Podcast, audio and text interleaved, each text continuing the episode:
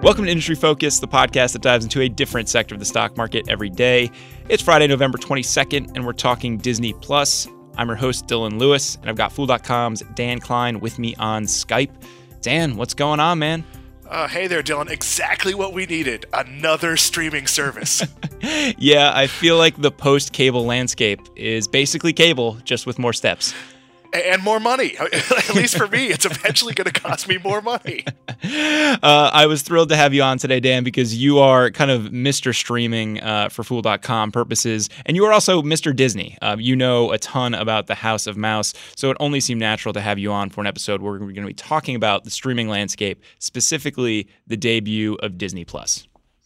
Yeah, it, it, it look I joke about not needing another streaming service, but this is kind of, in my opinion, the last company that has enough intellectual property that I was pretty excited about this launch. Yeah, this is kind of that no brainer streaming business that a lot of people have wanted for quite some time. I imagine parents and fans of Star Wars in particular uh, have really wanted this streaming service to come out. Unfortunately, I am not in either of those buckets. I am the person that Disney hates because I don't have kids and I am not super into Star Wars. Uh, but you are a subscriber of of the newly launched Disney Plus service, right, Dan? Yeah, so it's a family service. And my son's 15, so he's kind of aged out of the, you know, the Cars and the Pixar and all the, you know, Disney animated movies. But when he was younger, we used to buy all the DVDs. So you'd spend 19, 29 dollars, whatever it was, so your kid could watch, uh, you know, Frozen over and over again. Or uh, Cars was a very big movie in my house for a long time. So this replaces that. You know, you spend your monthly fee and you get almost everything Disney has ever produced. There, there are a few holdouts um, for for rights reasons, and in my case, I don't care about any of that stuff. But what I am into is it has the new Star Wars show, The Mandalorian, which is a it's only going to be I think 10 episodes, maybe only 8 episodes, but it is a show set in the Star Wars universe with cinematic production values and they are going to slowly and we'll talk a lot more about this later, roll out new shows both in the Disney universe, uh, Star Wars and of course in Marvel, which uh, I don't think you're a big Marvel fan either, but that's where they'll start getting more adults as well. No, I just keep missing the boxes that Disney's trying to check because I'm also not a superhero movie fan, uh, and I get a lot of get a lot of flack for that one. But now I haven't quite gotten into the Marvel universe in the way that a lot of other folks have. Um, for people that are looking for some details on the streaming service and have not caught any of them yet, uh, no R-rated movies, like you said, Dan, very family oriented. Uh, the service is just under seven dollars a month, or just under seventy dollars for the year. So if you take the year package, it's just under six dollars per month. And there are some bundles available with ESPN Plus and an ad supported Hulu for about $13 a month. So you save a little bit of money there. Yeah, and I feel like it's always important whenever we mention ESPN Plus to point out that ESPN Plus is not ESPN. So you'll be getting a lot of, of added video, a lot of shows, a lot of highlights, but it's not a feed of ESPN. It's sort of ESPN shoulder programming. So if you're someone who has all these things, you save a little bit of money. Um, I think it's worth looking at how this stacks up to some of the other streaming services currently out there because coming in at $7 is a pretty appealing price point. Yeah, it, it is. And for any parent, when you look at what you were spending on Disney content anyway, if you if you have a kid between the ages of like two and twelve, there's an enormous amount of stuff. Uh, one of the launch shows was a High School Musical uh, series, so if you're a parent with a tween, High School Musical was probably very important to them. So you're really getting a very very good value, and I think that bundle is a pretty good deal because even though ESPN Plus is not all that useful, it does have a lot of big fights. So if you're a boxing or an MMA fan, you might get one or two things a year that you would would have paid, you know, $60 on their own to sit around with your friends and watch. And Hulu has a lot of sort of next day live TV especially if you've cut the cord, it's kind of like the cheap way to have access to a lot of programming. Yeah, in comparison, I think Netflix is about $13 a month for some of the more entry level uh, services. And then HBO Max is going to cost uh, $15 a month, which is the same as HBO Go now. So I remember when we first talked about this, and I think this was back in January, kind of giving a preview of Disney for the year we'd speculated this is going to come in at a lower price point. I think there are a lot of different reasons for that. You know, some of it is how competitive and deep the content library is. I think some of it is also them wanting to very quickly get tons of subscribers, and coming in at a low price point allows them to do that. Yeah, and no one's ever going to cancel. So one of the things that hasn't been talked about here is they're also giving it to you free if you're uh, certain levels of Verizon. Basically, you have to have the unlimited plan or a higher level of their internet service. And what happens with that is you get it for free for a year, and then it automatically rolls over, and you start getting billed. And it's going to be very hard to cancel this if your kids are watching this programming, or you've become invested in one of the Marvel shows, or one of the Star Wars shows, or or even some of the the National Geographic content content. So it's a very smart strategy. And, you know, they, they hit 10 million people very quickly. A little bit of a soft number because there's a seven day free trial. So we don't know who's actually going to become a paying customer. But the reality is, I think it's, you know, six months to a year to maybe 50 to 100 million subscribers because it's just that obvious a service. For context, Netflix closed Q3 with just under 159 million subscribers. So there's a ways to go for Disney to catch up. But I think you're right, Dan. I think this is going to be something that very quickly uh, establishes itself as a major player, kind of similar to the way that Apple Music really caught on, uh, even though it was well behind the release of Spotify. Yeah, it's just one of those things where it doesn't feel like a lot of money because you were already giving Disney money. If Disney had created The Mandalorian and told me it was $7.99 an episode and I had to buy it, I've bought every Star Wars book ever written. I'm going to buy the, the, the, brand new live action show. So this is one of those things that's just absolutely a no brainer. It, it's, you know, as a parent, you can sort of make the investment. It, it's part babysitter, it's part entertainment. There's an affection for these movies, especially the Pixar movies, for you know my generation, even your generation, which you don't have kids yet, but you know you might someday. And you saw Toy Story in the theaters, probably. You probably saw The Little Mermaid on on video when you were a kid. So there's really just a built-in audience for it. 100% Dan. While while I am not a huge fan of a lot of these movies, I am not a robot. I did grow up on some of the major Disney titles and yeah, certainly if I have kids, I would want to make sure that they were exposed to that stuff too.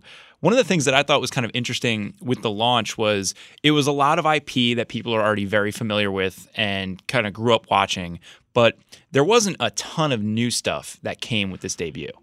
No, and this is very intentional. So I, am a big fan of TheRinger.com. It's a pop culture sports website. And they sort of pick shows and do very obsessive coverage about it. And leading up to The Mandalorian, they, they did a, a series uh, called The Rewatchables where they looked at all the Star Wars movie, all the Star Wars content, and broke it down. And they're covering every episode of The Mandalorian, and so are some other television sites, as if it's like a major event. I'm talking, you know, five or six stories in a week, podcasts. And that's something where Disney is being very smart because as one show ends, they'll bring in another. So maybe you'll get the uh, the WandaVision show or the the Falcon and the Winter Soldier, both set in the Avengers universe, and they'll be covered obsessively by a number of sites, and it gives them an advantage that I think Netflix is squandering. Because you know the release of Stranger Things or, or any new Netflix series that's popular is a big deal for four or five days, and you lose that ability for each episode to be covered, to generate sort of recurring publicity, to build as it goes. You know, I've talked about The Mandalorian to enough people, and I know some of them have gone out and said, oh, I'll go get Disney Plus because of that. So Disney has a very smart, public relations friendly sort of content rollout plan. Yeah, I, I, think before the show we were going back and forth, and I sent you over a Google Trends look at search interest for Stranger Things as an example. And what you see is there's a massive spike for about a two or three week period every time the new season comes out and then it goes right back down to the level that it had before.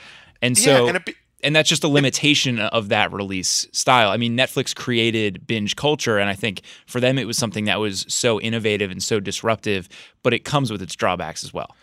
It does, and it's also so you know if I bump into you in the office, I can't say, "Hey Dylan, what'd you think of this week's episode?" There, there, there's no time period for that when it's sort of all dropped at once. So you have this situation where the the discussion about Stranger Things is like six months later, and by then you don't remember the details. It's not as fresh, and I do think that makes people less interested in the next season. There's something nice about sort of a communal experience, and old television was like that. Linear television was, you know, the Who Shot J.R. episode of Dallas, which I am too young to have seen. I did not see that. Uh, but that aired, and then everyone talked about it the next day. When the Super Bowl is on, or the Grammys, or the Oscars, you watch it somehow, and then the next day it's a joint conversation. That's what The Mandalorian has been like. There's an internet conversation. I know who amongst my friends are Star Wars fans, and they know, you know, to say, hey, look, I haven't caught Friday's episode. I sort of look at it as watch on Friday. You can talk about it by Monday, but some people might sort of let you know you have to wait another day or two. That happens, but I do think this is going to help Disney build hits, which is something streaming networks have struggled to do. Yeah, I'm actually kind of bouncing this now against the way that HBO has worked with Game of Thrones, and I think they found a good weekly release cadence that worked, and you had this sustained interest. You had these people that were rabidly talking about it the next morning, and the expectation was that you watched it in that moment. I think the struggle that HBO experiences is when you have a show, such a huge tentpole show like Game of Thrones. Well, what do you do once that season ends? You know, you have to keep people around. It seems like Disney is very deliberately rolling out this content calendar so that there's always that hit coming.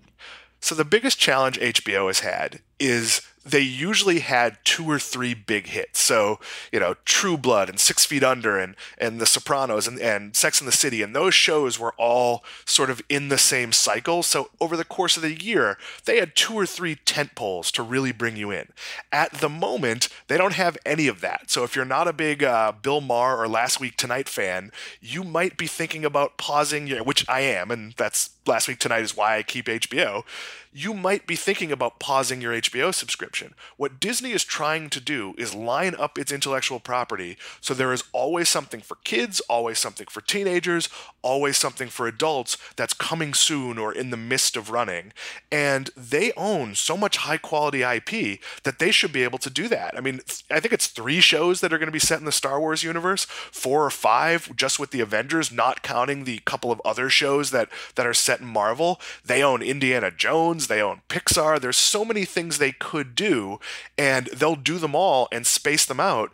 And they're using the advantage they have. The Mandalorian, which is shot like a movie, is not going to be a traditional 22 episode series. And the episode lengths have been strange 28 minutes, 32 minutes. They're just sort of making the television they want without having to follow any of the rules using a sort of keep them wanting more strategy. I think if there's anything that the last couple of years in pop culture, maybe the last decade in pop culture has proven, is that people will consume spin offs, they will consume origin stories.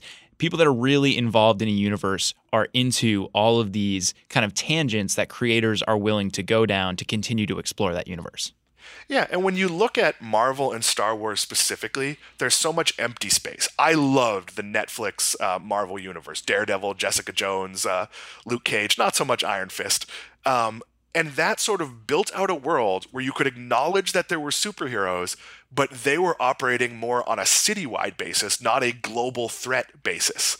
So in Star Wars, yes, there's this whole world with the Emperor and Darth Vader or wherever we are now with the First Order, but then there's also like the First Order is maybe a different factor in your neighborhood than compared to like, you know, what Luke Skywalker and Princess Leia are fighting. So you can tell much smaller, much more intimate stories or stories that can't be told in 2 hours, you know, in a movie. Yeah, so Dan, we've focused a little bit on The Mandalorian and, and some of the content that is specifically coming out for this streaming service. I th- always think it's worth taking that step back when you talk Disney and just talking about the strength of the IP library and the way that it really works as a flywheel for this business because there are some staggering numbers that really paint a picture of how successful this streaming service could continue to be for them based on how strong the box office has been for them so far in 2019. So a couple numbers here. To date, the studio has done more than 8 billion at the global box office, breaking its own record for the highest grossing year for a studio ever, which was set in 2016. And it's had $5 billion films already in 2019, which is another record. And Frozen 2 is set to come out this week, uh, which is probably going to wind up adding a sixth to the list. So even even with content that is not specifically designed for Disney Plus, but is part of this larger IP library, they are coming up aces across the board. Yeah, and the ninth Star Wars movie opens uh, on, I believe, December 20th, so there's one more. I've written about this a lot the film business is a casino for most companies. If you're making a movie, maybe you got The Rock, maybe it's an original, you know, you're stacking the deck as much as you can, but you still don't know if people are going to show up. When you put out an Avengers movie, even with a lesser Avenger, like say Ant Man, you know half a billion dollars is is the floor for where you're going to be. And aside from the misstep with Solo, you know that with a well-told Star Wars story, you're going to do a billion dollars. So there's a scenario, you know, where Disney has this sort of ever-feeding thing. Once you see the end of the last Avengers movie, which was a wonderful film, you want to know what happens next, and you might follow that into theme parks, into books, into commercial stuff. I I was been getting bombarded with uh, virtual reality. There's a Darth Vader story you can play on your Oculus. I just don't have the right Oculus to buy it. So it really one thing feeds another. I mean, look, there's Disney SpaghettiOs and breakfast cereals, and you know, using all these characters. Yeah, the the strength of the flywheel is so incredible to me because you have the pipeline that IP goes through, where the movie is made, they have the merchandise, they have the theme park revenue, and now they have the streaming revenue. It used to be the DVD sales before that, but then that's only one generation of that piece of IP. In the case of Frozen, you had the original Frozen, I think came out six years ago, and we're seeing the second one now. And that's just an extension of that same series. It's going to go through the exact same pipeline and it's going to print money for this business. Yeah, and so and Disney has done a smart job of making its universes accessible, and I'll give you an example. So I went to the new Star Wars Galaxy Quest ads or Galaxy's Edge at uh, Disney's Hollywood Studios. And before going, I, of course, read the two tie in novels that tell you all about Batuu, the fictional place you're visiting. So for me, it was a deeper experience where I knew all the greetings, I knew the places, I sort of knew what they were talking about, what the food was supposed to be. But for my son, who could care less about any of that and just wanted to ride the Millennium Falcon and maybe see Chewbacca, he still had a very rich experience. So when the movie comes out, I would assume Batuu is a setting on the movie because there's some groundwork laid in some of the books and in the theme park that lets you believe that this is going to be sort of a rebel base. All of it ties in, and that's very exciting as a super fan. It's also very irrelevant to you if you go to see the movie with me, having not even seen the last two movies, you'd probably still understand it because Disney understands as deep and rich as Star Wars, Marvel, even the Pixar movies are, that you still want a new person to be able to come in.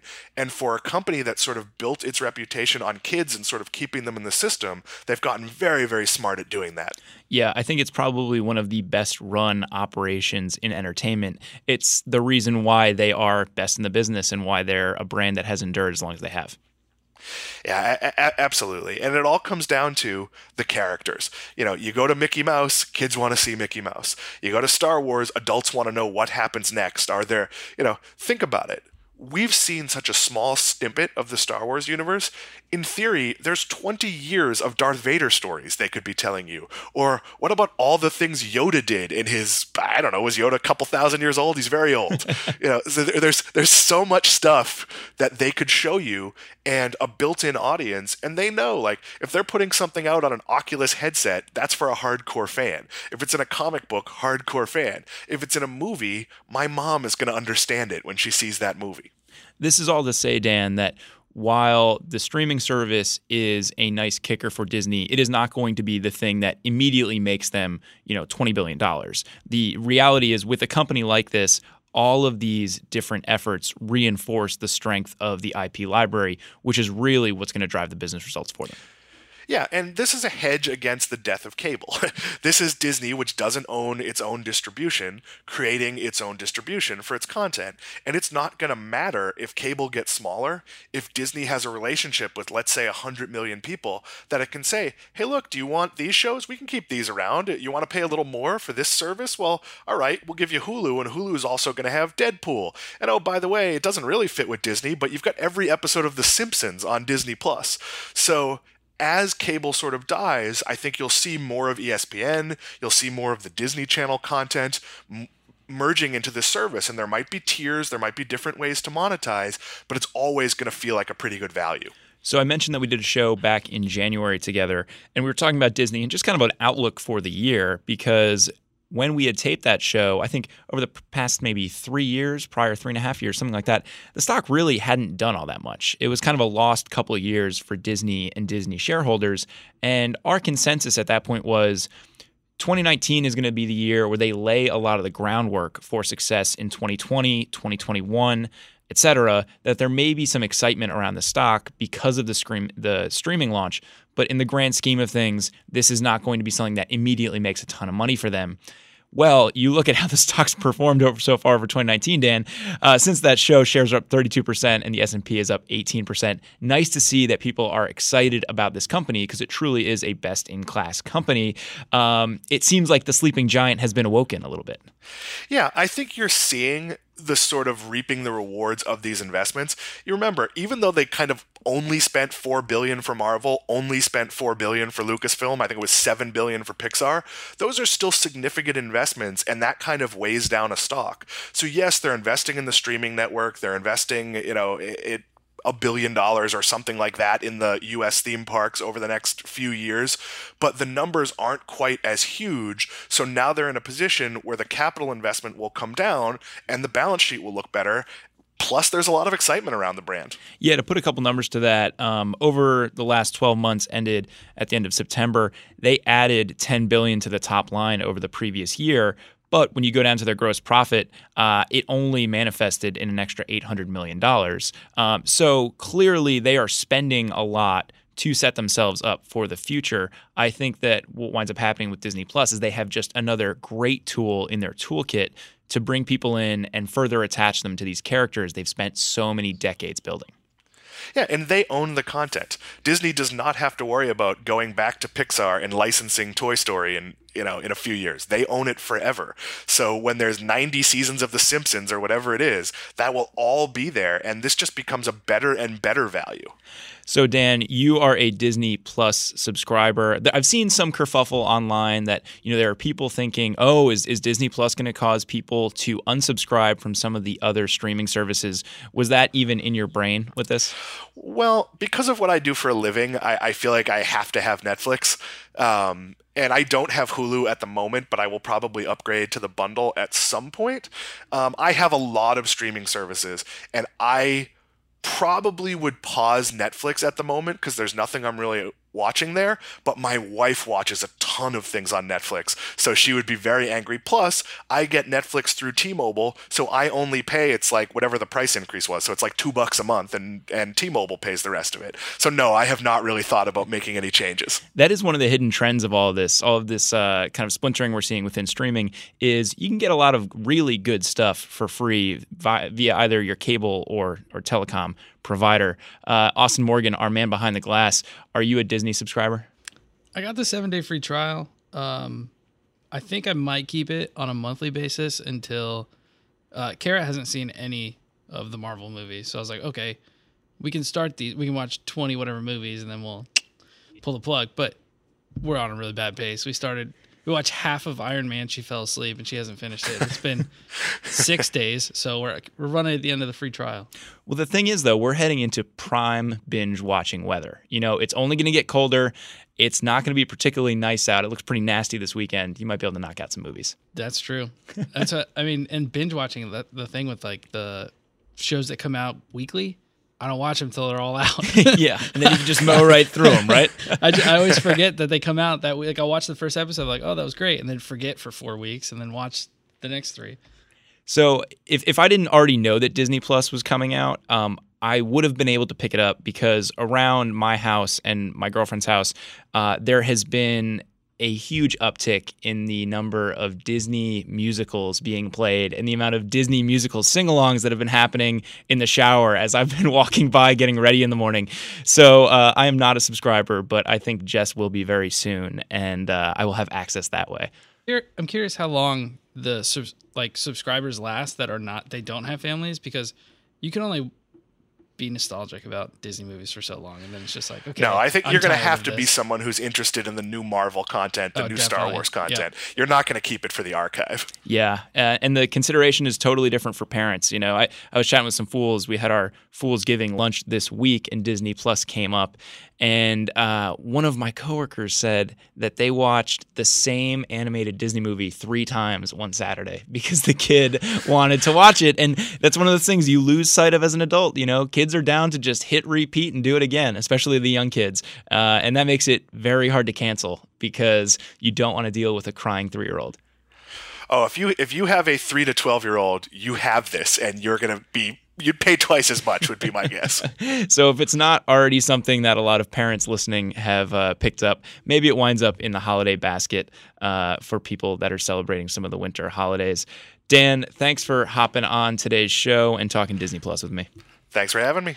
And thanks for chiming in, Austin. I always love getting you on the mic. Listeners, that's going to do it for this episode of Industry Focus. If you have any questions or you want to reach out and say, hey, shoot us an email over at industryfocus at fool.com or you can tweet us at MF Industry Focus. If you want more stuff, subscribe on iTunes or you can catch some cool videos over on our YouTube channel.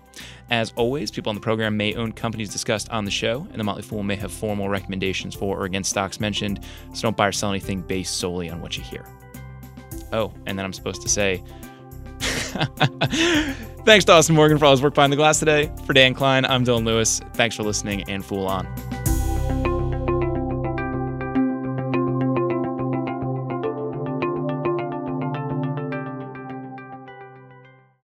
By the way, just a meeting with a, a podcast fan. Oh, fun. Nice. Who asked for a handful of us? Me, because he runs a toy store and has heard me mention running a toy store. Oh. He, he actually said to pass on a hello from a stranger who likes your work. So. Oh, cool. Well, thanks. Yeah, thanks. It's, it's are you talking to me oh, or Austin? Oh, okay. uh, to you, Dylan. Uh, yeah, because I mentioned I was taping with you today uh-huh. about uh, Disney Plus because he's going to Disney and we were chatting Disney. So oh, that's too funny. Yeah, you know, I think everyone's a fan of Austin's work. They just don't realize it.